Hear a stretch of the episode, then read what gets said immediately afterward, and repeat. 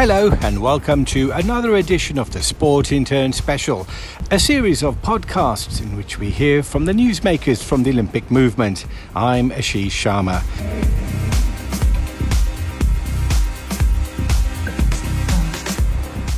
We've spent a, a big amount of the first two and a half years redefining what the volleyball product is. How does a fan feel? Where do they sit? How do we watch the matches?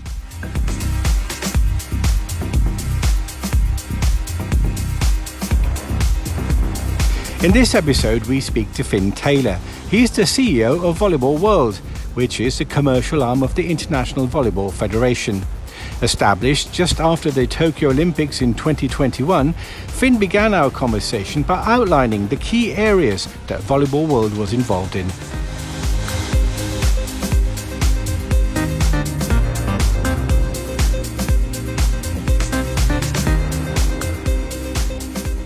Our job is effectively to own and manage the commercial rights of the sport at an international level, exploit those as, as much as we can, grow the sport, and we and basically our our profits then go back into the sport through dividends straight to the FIVB.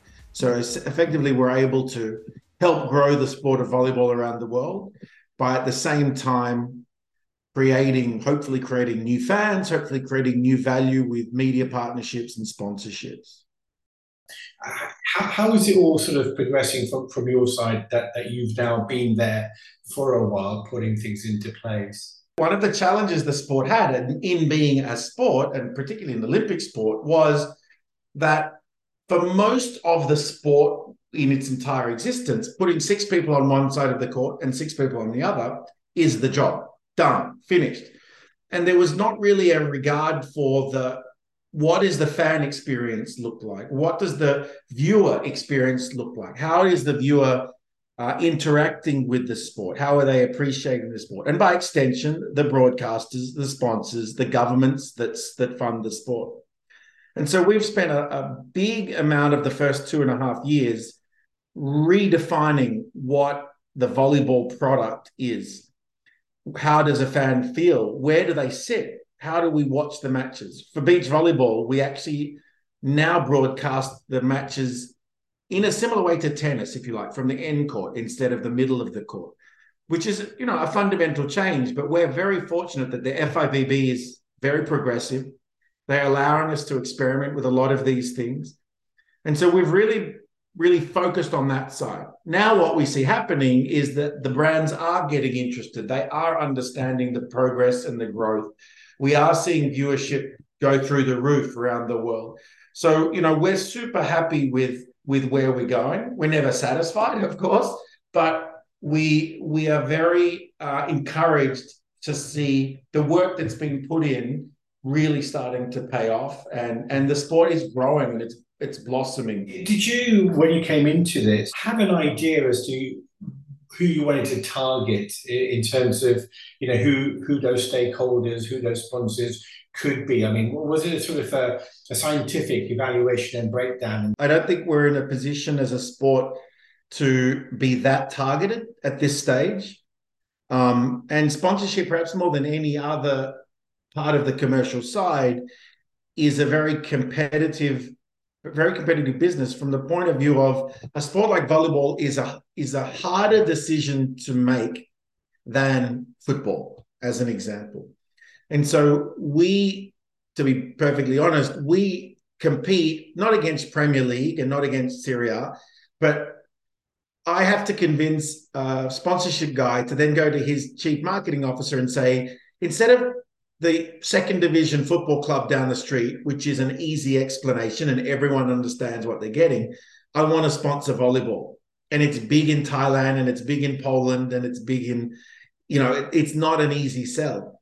And so a lot of our work has been focused around the product because that's what we control. Now that we've got that to a to a, a world level, now we're able to be we're able to represent in front of brands and and they see the value and they see the growth and we can show the audiences so we're still very um, i'll say agnostic as to who comes and wants to support the sport Um, but um, our focus was not on particular brands or even particular industries.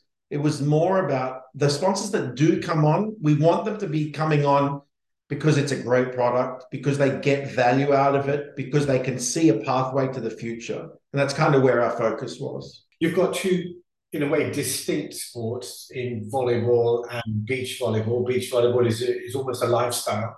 Which is easier to sell in terms of commercialization and, and marketability? It's definitely indoor. It's a definitely it's a bigger sport, bigger TV coverage. It's just got all the best metrics. Um, you mentioned that that beach is a lifestyle, and I've heard that 400 million times, and I still can't figure it out, to be honest.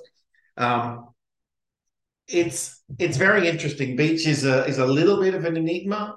Um, it's a it's a, a fantastic sport that has tremendous potential that hasn't been tapped yet. Um, and a lot of times um, it it gets a little bit of a rough ride because its big sister is so big. And so, you know, we spend a lot of time um, trying to figure out how to carve a unique position in the market for beach volleyball. Um, every four years at the Olympics, it's always center stage. It always has fantastic ticket sales. It's always well attended. It's always well viewed. Um, and then it suffers a dip between Olympics. It's um, you know back to that core audience of beach volleyball fans and struggling for airtime and struggling for recognition. So we we try and invest in in that sport particularly in a way to let it shine on its own. Um, we try not to package as an example because packaging it with volleyball tends to undervalue it. So we're going to distinctive brands distinctive broadcasters specifically to create a unique niche for the sport versus just being the beach version of volleyball. And and you talk about the fan experience. I would imagine that you you're in conversation, if you like, with fans to see what that is. What kind of feedback are you are you getting from fans? Where where can you see the changes that you've made and the improvements that have come along with that? Well, look, I, I would I would look to this year's Volleyball Nations League, which I think for us is is you know probably our premier tournament. It's it's eight weeks in the summer every year. It's the best players in the world playing for their nations.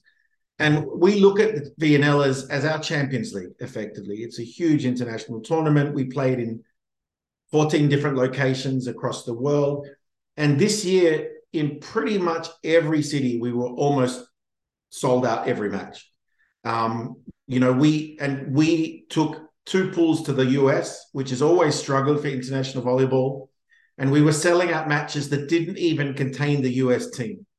We sold a Brazil China match out on a Thursday morning in Dallas, which is, you know, we've never experienced that before. The sport to get fans, actually Chinese fans and Brazilian fans in Texas was phenomenal and it was very encouraging for us. And then we see 12,000 people in Philippines coming to watch the Japanese national team and the Polish national team.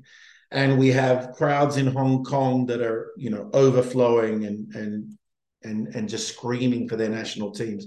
So what we're seeing over the last 12 to 18 months is a huge surge in fans visits, in, in fans coming to the live events and being able to get access to their players that maybe they don't get at a volley at a basketball match or a, a football match or something like that.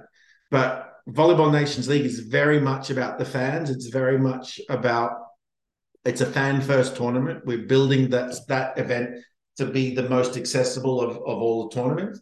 And so we see that the fans are, are, interacting with that. They're getting close to their superstars. They're being able to get autographs and selfies and what have you uh, and it's starting to really pay off. So for us, it's a good vindication. So as you plot, how far ahead do you plot, and and what direction do you see yourselves going down? Right now, um, we're oversubscribed for countries that want to host the event. So we're we're in a very fortunate position. The sport is at that point where the demand is exceeding the supply, and so we have a challenge for us to figure out which cities and countries to visit and where to put all the pieces of the puzzle. It's a great place to be. It's about us bringing the best volleyball players in the world to the fans. So it's it's it's about making sure that we are fully globally present. We are able to um, allow fans that may not see the superstars of the sport every day to experience them up close.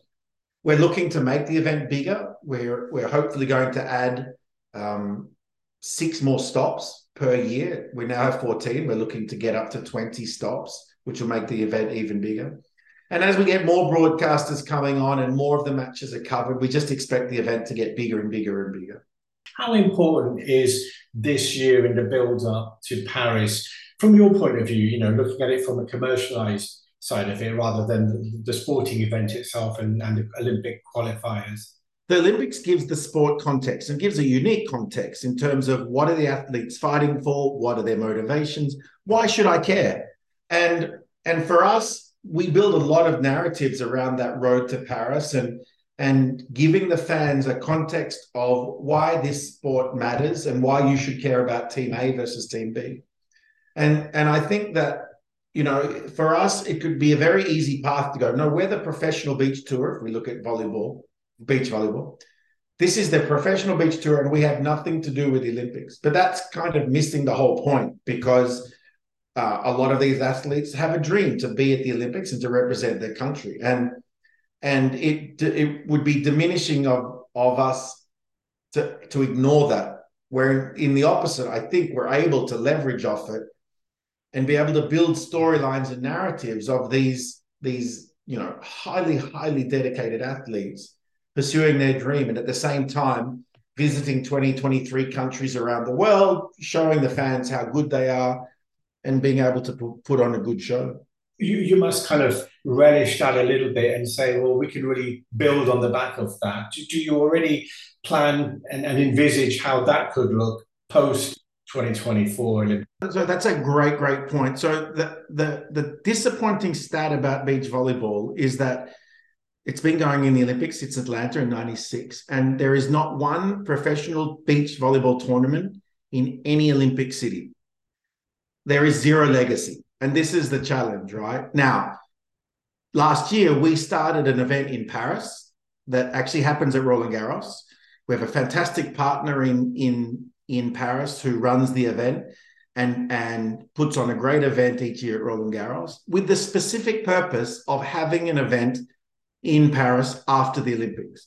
Because for us, it is a really massive opportunity to, to build up this impact and effort within a city and be able to carry that on.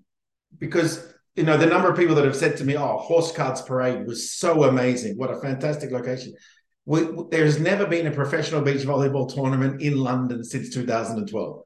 And so it's a massive waste of opportunity and fans enjoyed it. They had a great time. And how can we not think that they want to see the athletes again and, and have another day in the sun?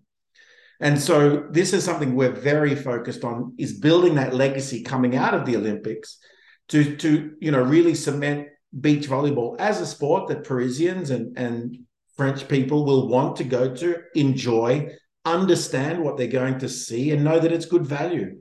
And I think that's really important as we as we continue to move through Olympic cycles and we're lucky that we essentially established the calendar um, from an event perspective. The FIVB builds a governance calendar and puts the windows of the major events, but basically then we run with it and look at look for hosts and look for event uh, event partners.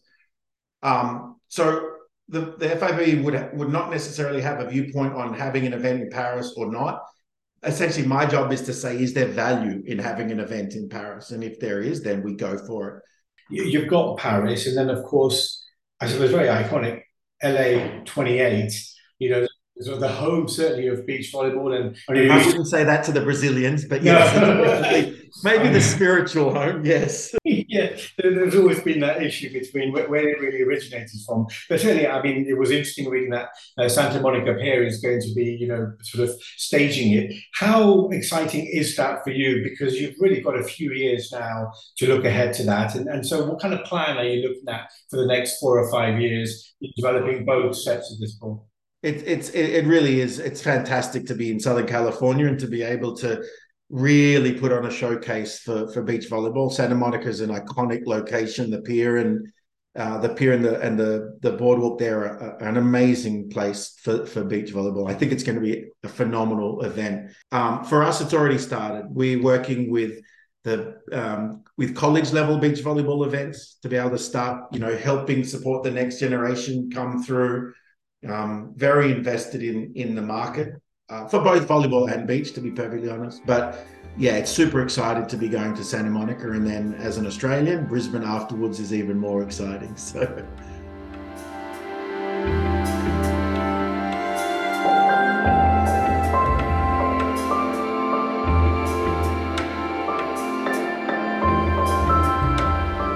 Those were the thoughts there of Finn Taylor, CEO of Volleyball World. Don't forget you can stay up to date with all the latest from the world of sport by subscribing to the Sport Intern newsletter, produced every day, Monday to Friday. So until next time, stay safe.